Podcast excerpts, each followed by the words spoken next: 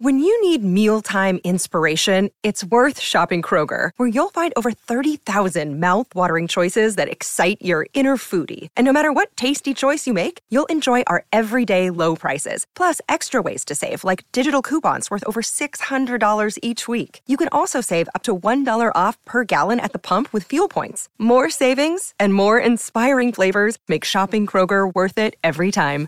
Kroger, fresh for everyone. Fuel restrictions apply. Well, if Cassidy, say Cassidy, this is his second cup, right? Say that this this 2023 cup with Vegas is his second one, and he won in 2019, and so he has a cup with the Bruins. Say that that played out differently, Game Seven. Somehow Bruins win, whatever. Um, does it make it hard? Like, does that change the situation? Like, is is Sweeney even firing Cassidy after you know a few years after that? If if they have a, a cup on like if he has a cup with Boston under his belt, um, and he's already had that proven success, does that make it so that they keep uh they keep him a little bit longer, willing to give him a little bit more of the benefit of the doubt? And or if they decide to do the same thing, does that make the criticism that we have even worse on Sweeney for like we would probably be sitting here saying, You traded a Stanley Cup winning coach. What did you expect? He was gonna go win the Stanley Cup. Brian Brian's doing a side podcast. no. Yes, he is.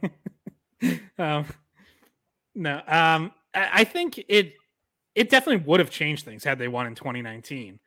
Um, whether he still would have been fired in 2022 or not, I guess that depends how like the next three, you know, what three seasons go.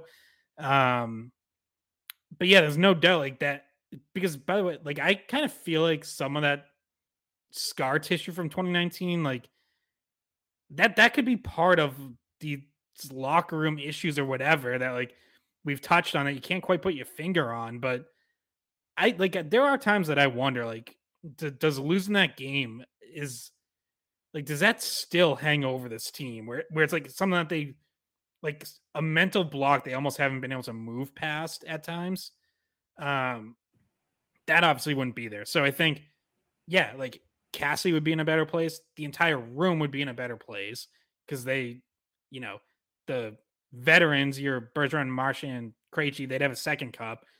Everyone else, Pastrnak, McAvoy, the entire next core, you know, other than like recent additions, would have one under their belt. And I think, I think you would just have like a much more confident team year in, year out, like knowing that they had done it and they could do it and maybe that helps. You know, maybe everyone's getting along better in between players and Cassidy. Like I, I don't know. I, I definitely think there's a chance Cassidy would still be the coach because I do think winning a cup tends to buy you a little more time. Um, but it doesn't buy you infinite time, right? Like Claude Julien won a cup and eventually got fired, but it, it was what six years later. So um, after missing two straight playoff yeah. and Cassie never missed the playoffs all he did with Boston was win two out of every three games that he coached. So um yeah I definitely think that winning a cup would have bought him some more time but yeah there's a to your yeah there's just a there's a lack of clutchness and big game uh, ability with the with with this Bruins core over the years. And there's been a couple of examples of course where they they did step up to the plate in 2011 there's three game sevens that they won and then 2013 and you know they came back against Toronto and there's some big moments there as well. Um, but at the end of the day, when when the lights were the brightest, the Bruins top players with this core were outperformed time and time again, really outside of 2011, and they were outperformed by the other team's best players in Chicago and um, Tampa a few times, and Florida and Carolina and the Islanders, like in St. Louis, of course. Like so, the, there's there's because the Bruins I mean, have been so good. Sorry. Yeah. Like even 2019, that Cup final, it's like you almost forget. Like they were on the road facing a lim- facing elimination in Game Six, and they kicked St. Louis's ass in that game, and like then they collapsed right. in Game Seven in Game Seven at home. Right. And it's it, it, almost like it reminds me of the Celtics a little bit. Like there's there's a lot of some there's something going on in the Garden. They I know people have joked about it, but like maybe bring back the yellow seats, like because the the Celtics this year. It's like, how do you come back from 3 0 down to Miami and then lose game seven on just get wiped off home floor in game seven? Um, But yeah, the Bruins teams had like some of that where it's like you, you see moments where it's like, wow, like there's that winning culture, DNA, like they've got it, and then they just collapse or like no show for a couple periods. I, re- I refer to the I re- sorry, I refer to the hat they gave us. The Garden gave us hats that said Bruins and Celtics 2023 playoffs, and I just refer to that as the cursed hat. I think I, I have that somewhere. I like the hat; it's cute. I wear it, but it's cursed. So just saying. Yeah, and, and you know, I See, think for me, like playoff hub, 2023 playoff yeah. hub. Yeah, hmm. more like a 2023 playoff graveyard. So for me, it's like there. We talked about recently how like how I told you guys in the Bergeron era that they're five and seven at the TD Garden in Game Sevens. Um, and they're six and nine overall and 15 game sevens under Bergeron. And like those stats put them off to the side because both those are the, the winning percentage isn't good enough. But like for me, 2019 isn't just the fact that they lost game seven at home. It's the fact that they lost games two and five at home too. Like game five, you have Chara with a broken jaw and and one of the loudest ovations ever at a Stanley Cup final ever. And what do they do? They go out there and they lose like three to one. And like everybody talks about Noel Acciari getting tripped and not getting, not being called, and St. Louis scores again right after that. It's like, but that was 50 minutes into the hockey game, and the Bruins hadn't scored a goal yet. So it's like, yeah, like they, they just, it's like you lose you, you lose three games at home to Florida. You lose three games at home to St. Louis in 2019. It's like it's not just the game sevens. It's just like take care of business on your home ice, and and and and yeah, and then they go on the road when there's no pressure from Boston fans and outside of Game Seven in Carolina last year, the Bruins always play well on the road against in, against elimination. They went into Toronto in 2019 on Easter Sunday and avoided elimination then. Um, Scott, you mentioned St. Louis in 2019, Game Six. They have a chance to win a cup of home ice. The Bruins play a great game. So, yeah, and and when you can't perform at home, it just tells me that there's something that their their psyche is just off. They're overthinking. They're not clutch enough, and and I don't know. Track record makes me say that, and I don't want to say that, but it's just the way that it is you know, give me reasons to not think this way. Hopefully I can't because they have they haven't given given us a reason. So no. Yeah. And that's why the people on the radio can say whatever they want because you left the door open. Like the the the results of the season left the door open to so much criticism, and that's just. Mm-hmm even though the season's over, it's like the punches just keep coming. And you know, we don't we don't necessarily know what's around the corner. Probably more gut punches to come because the roster is going to have a lot of turnover this offseason. So, you know, we're going to be sitting here criticizing or, you know, analyzing, but people on the radio probably criticizing um should they have kept this person over that person because they don't have enough space? Should they have traded this person over that person? What kind of return should they have gotten? Should they have gotten?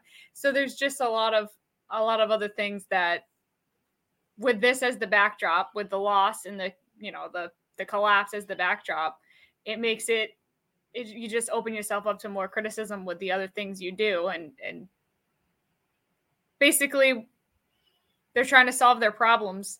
Uh, not have the same thing happen next season. And this off season, they're going to have to make tough decisions on what actually will help them not have that happen again. Yeah. It's, yeah. It's going to be tough. It's going to be interesting off season. Like we've, we've said before, it's like there's examples of teams that, you know, have these great seasons, collapse in the playoffs learn from it and go on to win a cup or two. But the Bruins just might have too much roster turnover for that to to even matter. But I, I do think like you do have to hope that your McAvoy's, Pastrnak's, like that whole next core, you hope there's some lessons that they learn and, and take to heart and carry forward, even if the team the next couple years isn't good enough to win the cup. Like you you hope that when whenever they are ready to really contend again, that those guys now have a better appreciation for like what you have to bring in the postseason. And I know they've they've been in the playoffs for for years, so it's not like they didn't have that experience before. But you know, at some point, something has to click in terms of knowing what it takes to reach that next level and knowing that you know, no matter how good of a regular season you had, like you are going to have to reach a next level in the playoffs. So you like you do have to elevate, you know. We talk about like Pastrnak scoring a couple big goals late in the series. It's like, okay, but you still need more from him than you got overall in that series. We've talked about how you need more from McAvoy. Like, you know, those guys are gonna have to be the ones whenever a couple years from now who are able to to dig deep and, and find more and step up the way that a Matthew Tkachuk did this postseason until he broke a sternum, or an Alex Pietrangelo has, or Jack Eichel. Like, you know, those are all guys who at one point or another faced questions as well. You know, Mark Stone had never won before this year, and he certainly stepped up.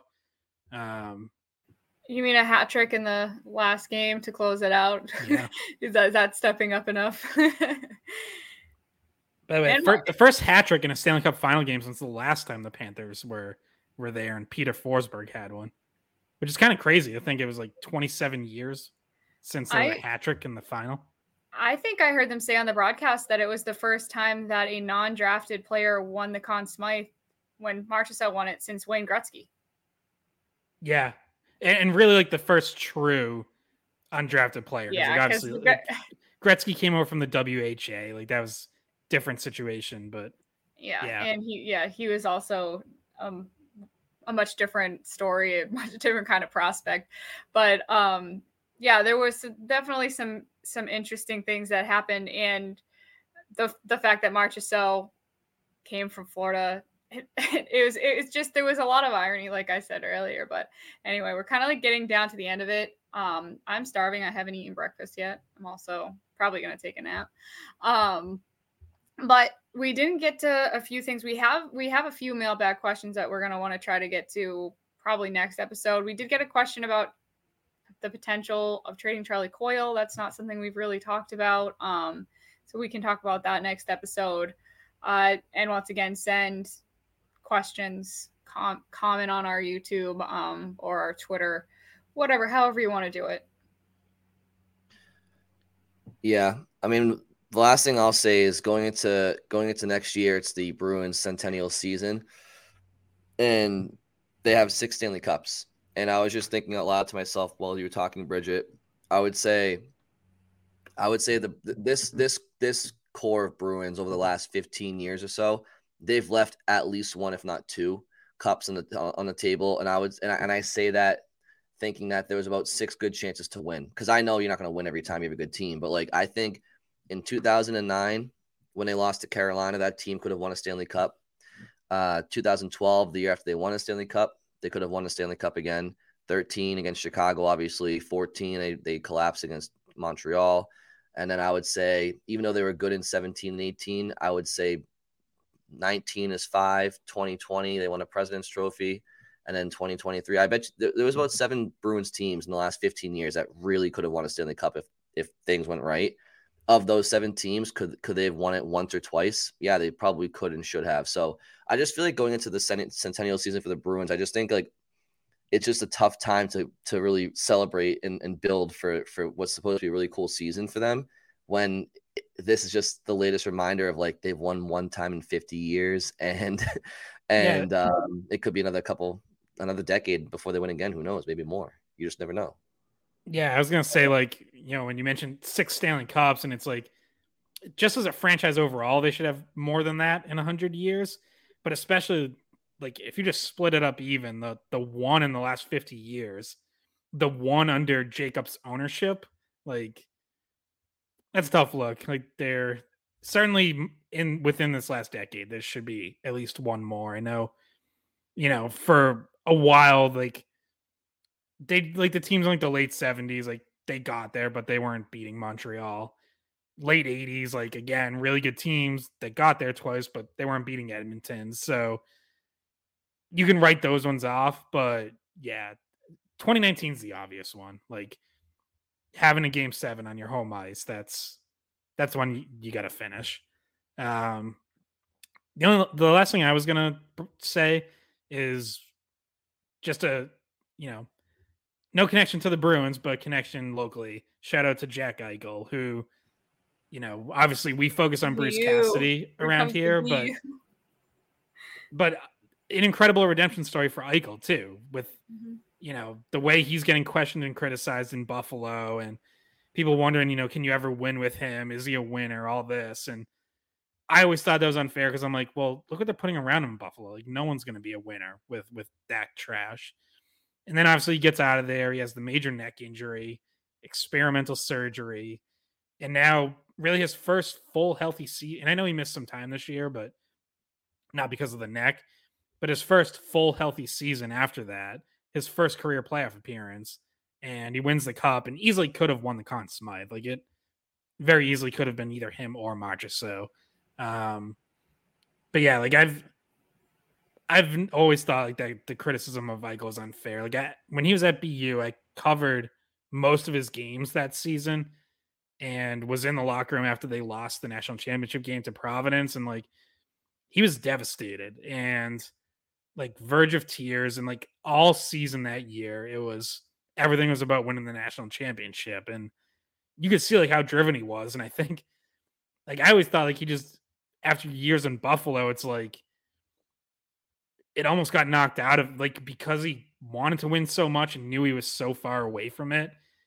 Like I think that's why you would see him so frustrated and you know, yeah, at times probably not handle things the way he should have, but um yeah, happy happy for him to win though because that's it's a good story and it I'm assuming he's going to be bringing the cup home to North Chelmsford and which is like 5 to 10 minutes from me now that I live in Lowell, so Are you gonna show up?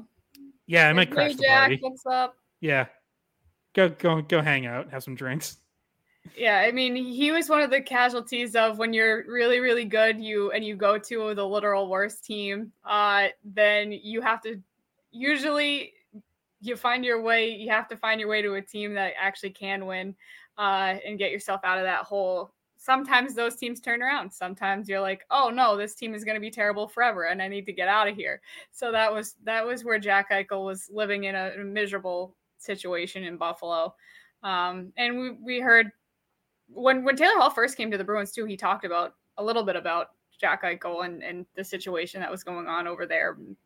Neither of those guys wanted to be there anymore, but good for him.